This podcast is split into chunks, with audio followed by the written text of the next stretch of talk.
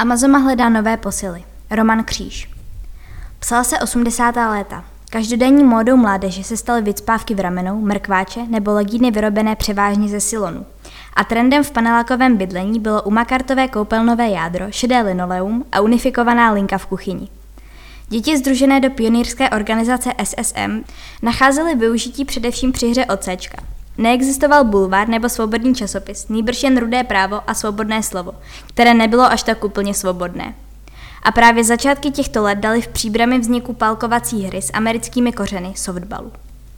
Na počátku se této hře věnovalo jen pár nadšenců, především z řad studentů. Postupem času však zájem vzrostl natolik, že bylo v roce 1983 založeno sportovní združení se zvláštním názvem Tělovýchovná jednota Amazoma Příbram. Okolo názvu se vedly dlouhé debaty, ale vzhledem k tomu, že se malá skupina hráčů stále považovala za amatéry, složilo se jméno klubu z prvních písmen slov amatérský, softballový, Mannschaft. Jako hřiště tehdy posloužily škvárové plochy na Spartaku, vojenské hřiště v areálu VU Brod nebo areál Litavka a naprosto běžným vybavením byly molitonové mety, potažené po domácku ušitým fusakem.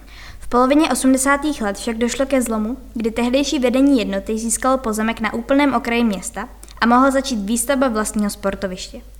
V letech 1986 až 1989 tak bylo vybudováno na tehdejší poměry největší softballové hřiště v Čechách, které navíc jako jediné v Evropě splňovalo běžné standardy pro tuto hru. I z tohoto důvodu byly později plochy sportoviště využity ke konání evropských a světových šampionátů. Jejíž průběh byl divákům zprostředkováván televizními přenosy. Na přelomu 80. a 90. let se softballu v Příbrami věnovala více než 100 člená skupina mužů, žen a dětí. A už se tak úplně nejednalo o amatérské hráče, nýbrž o jednotlivá družstva, která plnila přední příčky v různých skupinách soutěží v rámci České softballové asociace.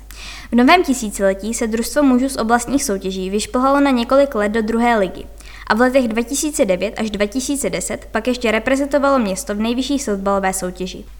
Kromě toho si jednota dokázala vypěstovat ve svých řadách i několik hráčů, kteří se stali oporami českého národního týmu.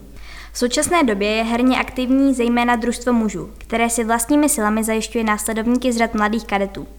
V každém roce probíhají minimálně dvě ohlášená kola náboru nových mladých hráčů a hráček. Vlivem dlouhodobé absence základního sociálního zázemí, které je citelné právě při přípravě dětí, se pustilo vedení jednoty do záchrany sportoviště. Hledala se cesta, jak získat finanční prostředky pro realizaci již vypracovaného projektu pro nové funkční využití vlastních pozemků.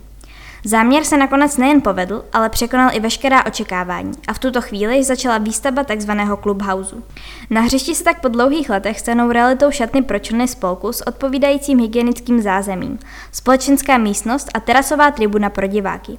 Tato velká změna snad přivede k našemu výjimečnému sportu celou řadu nových tváří a brzy se začnou utvářet nové party nadšenců, jakými jsme my, staří softáci.